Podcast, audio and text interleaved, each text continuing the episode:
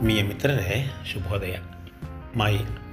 ಇಂದಿನ ಮನದಾಳದ ಮಾತಿನ ವಿಷಯ, ಮಾಯಿ ಕುರಿತಾಗಿ ನನ್ನ ಮನದಾಳದ ಒಂದು ನಾಲ್ಕು ಮಾತುಗಳನ್ನು ಎಂದಿನಂತೆ ಆಲಿಸಿರಿ ಹಾಗೂ ಪ್ರೋತ್ಸಾಹಿಸಿರಿ. ಹೊನ್ನು ಮಾಯೆ ಎಂಬರು ಹೊನ್ನು ಮಾಯೆಯಲ್ಲ ಹೆಣ್ಣು ಮಾಯೆ ಎಂಬರು ಹೆಣ್ಣು ಮಾಯೆಯಲ್ಲ ಮಣ್ಣು ಮಾಯೆ ಎಂಬರು ಮಣ್ಣು ಮಾಯೆಯಲ್ಲ ಮನದ ಮುದ್ರಣದ ಆಸೆಯೇ ಮಾಯೆ ಕಾಣ ಗುಹೇಶ್ವರ. ಶರಣಶ್ರೀ ಅಲ್ಲಮ ಪ್ರಭುಗಳ ಈ ವಚನ ನಿಜವಾಗಿಯೂ ನಮ್ಮ ಕಣ್ಣನ್ನು ತೆರೆಸುತ್ತದೆ. ಪುರುಷ ಪ್ರಧಾನವಾದ ಪ್ರಸ್ತುತ ಸಮಾಜದಲ್ಲಿ ಹೆಣ್ಣಿನ ಪರವಾಗಿ ಶ್ರೀ ಅಲ್ಲಮ ಪ್ರಭುಗಳು ಧ್ವನಿ ಎತ್ತಿರುವುದರ ಕಾರಣ ಹೊನ್ನು ಮಣ್ಣಿನಂತೆ ಹೆಣ್ಣನ್ನು ಜಡವಸ್ತುವಿನ ಸಾಲಿಗೆ ಸೇರಿಸಿ ಮಾತನಾಡುವುದು ವಾಡಿಕೆಯಾಗಿರುವುದೇ ಆಗಿದೆ. ಒಂದರ್ಥದಲ್ಲಿ ಹೇಳಬೇಕೆಂದರೆ ಇವುಗಳಾವು ಮಾಯೆಯಲ್ಲ ಮನದ ಮುದ್ರಣದ ಆಸೆಯೇ ಮಾಯೆ ಎಂದು ಈ ವಚನದ ಮೂಲಕವಾಗಿ ಶ್ರೀ ಶರಣರು ಸಾರಿರುವುದು ನಿಜಕ್ಕೂ ಅರ್ಥಗರ್ಭಿತ ಹಾಗೂ ಸಮಂಜಸ. ಇದನ್ನೇ ಶ್ರೀ ಗೌತಮ ಬುದ್ಧನು ಸಹ ಆಸೆಯೇ ದುಃಖಕ್ಕೆ ಮೂಲ ಕಾರಣ ಎಂದು ಪೂರಕವಾಗಿ ಸಾರಿದನು. ನಮ್ಮೆಲ್ಲರ ದೈನಂದಿನ ಬದುಕಿನಲ್ಲಿ ವಿವೇಚನೆಯಿಂದ ಹಾಗೂ ಸ್ವಯಂ ನಿರ್ಧಾರಿತ ನಿಯಂತ್ರಣದಿಂದ ಬದುಕಬೇಕೆಂಬುದನ್ನು ಮನಗಾಣಿಸಿದ. ಏನೇ ಇರಲಿ ಸ್ನೇಹಿತರೆ, ನನ್ನ ಇಂದಿನ ಮಾತಿನ ವಿಷಯದ ವಸ್ತು ಇಷ್ಟೇ, ಇಂದಿನ ಸುಧಾರಿತ ಅತ್ಯಾಧುನಿಕ ತಂತ್ರಜ್ಞಾನದ ಫಲವಾಗಿ ಕೈಗೆಟುಕುವ ಎಲ್ಲ ರೀತಿಯ ವರ್ಣರಂಜಿತ ವೈವಿಧ್ಯತೆಗಳು ನಮಗೆ ಲಭ್ಯವಿರುವಾಗ ಮಾನವ ಜೀವಿಗಳಾದ ನಾವು ಪಂಚೇಂದ್ರಿಯಗಳಿಗೆ ಹಾಗೂ ಅವುಗಳ ಪ್ರಲೋಭನೆಗೆ ಸಹಜವಾಗಿಯೇ ಒಳಪಡುವ ನಾವು ಆಸೆಯ ಮುಖಾಂತರವಾಗಿ ನಮ್ಮ ಬೇಕು ಬೆಡಗಳನ್ನು ತೋರ್ಪಡಿಸುವ ಅಥವಾ ಪಡೆದುಕೊಳ್ಳುವ ದುಸ್ಸಾಹಸಕ್ಕೆ ತಪ್ಪದೆ ಕೈ ಹಾಕುತ್ತೇವೆ. ಇಂಥ ಆಸೆಯನ್ನೇ ಕಣ್ಣಿಗೆ ಕಾಣದ ಮನಸ್ಸು ಅರಿಯದ ಮಾಯೆ ಎಂದು ಕರೆಯುತ್ತೇವೆ. ಹುಟ್ಟು ಸಾವುಗಳ ನಡುವಿನ ನಮ್ಮ ಬದುಕಿನುದ್ದಕ್ಕೂ ಅನೇಕ ರೀತಿಯ ವೈಯಕ್ತಿಕ ಅಥವಾ ಹಲವೊಮ್ಮೆ ಒತ್ತಾಯದ ಬಲಹೀನತೆಯಿಂದಾಗಿ ಪ್ರಲೋಭನೆಗಳಿಗೆ ಒಳಗಾಗುವ ನಾವು ಮಾಯೆಯ ಬಲೆಯಿಂದ ಹೊರಬರಲು ಹರಸಾಹಸ ಪಡಬೇಕಾಗುತ್ತದೆ. ಈ ನಿಟ್ಟಿನಲ್ಲಿ ಬದುಕಿಗೆ ಬೇಕಾದ ಬೇಡವಾದ ಅವಶ್ಯಕ ಅಥವಾ ಅನವಶ್ಯಕವಾದ ಜಡ ಚರವಸ್ತು ವಿಷಯ, ವ್ಯಕ್ತಿ ಮುಂತಾದವುಗಳ ಮಾಯೆ ಅಥವಾ ಮೋಹಕ್ಕೆ ಒಳಗಾಗುತ್ತೇವೆ. ಒಂದು ಬಾರಿ ಸೆಳೆತಕ್ಕೆ ಪರವಶರಾದಲ್ಲಿ ಅದರಿಂದ ಬಿಡಿಸಿಕೊಂಡು ಹೊರಬರುವ ಸಾಧ್ಯತೆ ಕಡಿಮೆ.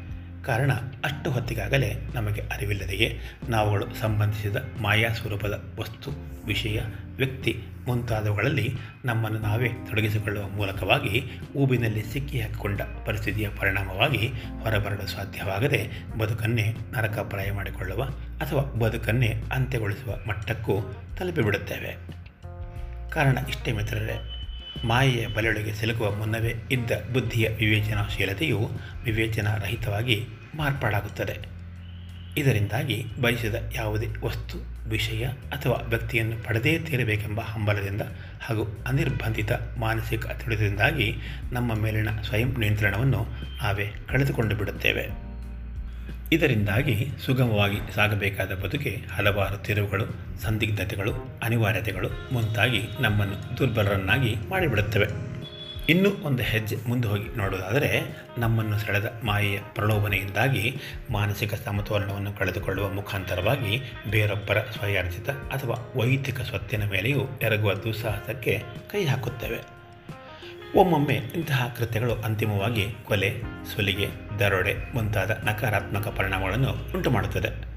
ಇದರಿಂದಾಗಿ ಸಾಮಾಜಿಕ ಜೀವನವು ತಾತ್ಕಾಲಿಕ ಅಥವಾ ನಿರಂತರ ಅಸ್ಥಿರತೆಯನ್ನು ಎದುರಿಸಬೇಕಾಗುತ್ತದೆ.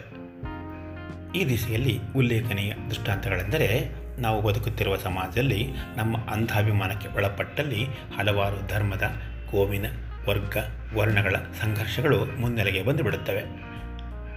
ಇನ್ನೂ ಹೆಚ್ಚಿನ ದೃಷ್ಟಾಂತಗಳೆಂದರೆ ವೈಯಕ್ತಿಕ ವಿಷಯಗಳಾದ ಪ್ರೀತಿ, ಪ್ರೇಮ, ಪ್ರಣಯ ಮುಂತಾದವುಗಳ ವಿಷಯಲ್ಲೂ ಸಹ ಮಾಯೆಯ ವಿಷಯಕ್ಕೆ ಒಳಗಾದವರು ಸಹ ಅರಿವಿದ್ದು ಅರಿವಿಲ್ಲದೆಯೇ ವೈಯಕ್ತಿಕ ಘನತೆ, ಗೌರವ, ವಯಸ್ಸು, ಕೌಟುಂಬಿಕ ಜವಾಬ್ದಾರಿ ಮುಂತಾದ ನೆಲೆಯನ್ನು ಮರೆತು ವ್ಯವಹರಿಸುವುದು ಸರ್ವೇ ಸಾಮಾನ್ಯವಾಗಿ ಬಿಡುತ್ತದೆ. ಇದಕ್ಕೆ ಪೂರಕವೆಂಬಂತೆ ಬಾಕಿ ಜಗತ್ತೇ ನಮ್ಮನ್ನೆಲ್ಲ ನೋಡುತ್ತಿದ್ದಾಗ್ಯೂ ಬೆಕ್ಕು ತನ್ನ ಪಾಡಿಗೆ ತಾನು ಕಣ್ಣು ಮುಚ್ಚಿ ಹಾಲು ಕುಡಿದ ರೀತಿಯಲ್ಲಿ ವ್ಯವಹಾರವಾಗುತ್ತದೆ. ಇದರಿಂದಾಗಿ ಹಲವೊಮ್ಮೆ ನಿರ್ವಹಣೆಯಲ್ಲಿರುವ ಘನತೆ ಗೌರವಗಳಿಗೆ ಧಕ್ಕೆ ಉಂಟಾಗುತ್ತದೆ ಅಥವಾ ಮಾನ ಮರ್ಯಾದೆಯು ಹರಾಜಾಗಬಹುದಾದ ಸಂದರ್ಭಗಳು ಹೊರತೇನಲ್ಲ.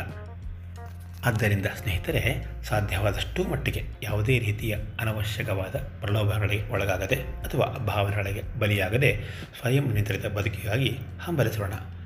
ಸಾಮಾಜಿಕ ಕಟ್ಟುಪಾಡುಗಳ ಅಡಿಯಲ್ಲಿ, ನಿರ್ಬಂಧಗಳ ನೆಲೆಯಲ್ಲಿ ಮಾನವೀಯ ಸಂಬಂಧಗಳನ್ನು ಗೌರವಿಸುವ ಮೂಲಕವಾಗಿ ಆತ್ಮಗೌರವದಿಂದ ಬಾಳುವ ಕಲೆಯನ್ನು ರೂಢಿಸಿಕೊಳ್ಳೋಣ. ಇಷ್ಟು ಮಾಡಿದರೂ ಸಾಕು. ಅನವಶ್ಯಕವಾದ ಮಾಯೆಯ ಬಲೆಯಿಂದ ಹೊರಬಿದ್ದಂತೆಯೇ ಸರಿ. ಇಲ್ಲವಾದಲ್ಲಿ ನಮ್ಮ ಕಾಲ ಮೇಲೆ ನಾವೇ ಕಲ್ಲು ತಪ್ಪಡಿಯನ್ನು ಎಳೆದುಕೊಂಡಂತಾಗುತ್ತದೆ. ಬದುಕು ಮೂರ ಬಟ್ಟೆಯಾಗುತ್ತದೆ ಕಡೆಯ ಮಾತಾಗಿ ಹೇಳುವುದಾದರೆ, ಶ್ರೀ ಕನಕದಾಸರ ರಚನೆಯಲ್ಲಿ ಅರಳಿದ, ನೀ ಮಾಯೆಯೊಳಗೋ ನಿನ್ನೊಳು ಮಾಯೆಯೋ, ನೀ ದೇಹದೊಳಗೋ ನಿನ್ನೊಳು ದೇಹವೋ ಅನ್ನುವಂತೆ ನಮ್ಮ ಬದುಕು ಅನಿಶ್ಚಿತ ಆಗಿಬಿಡುತ್ತದೆ.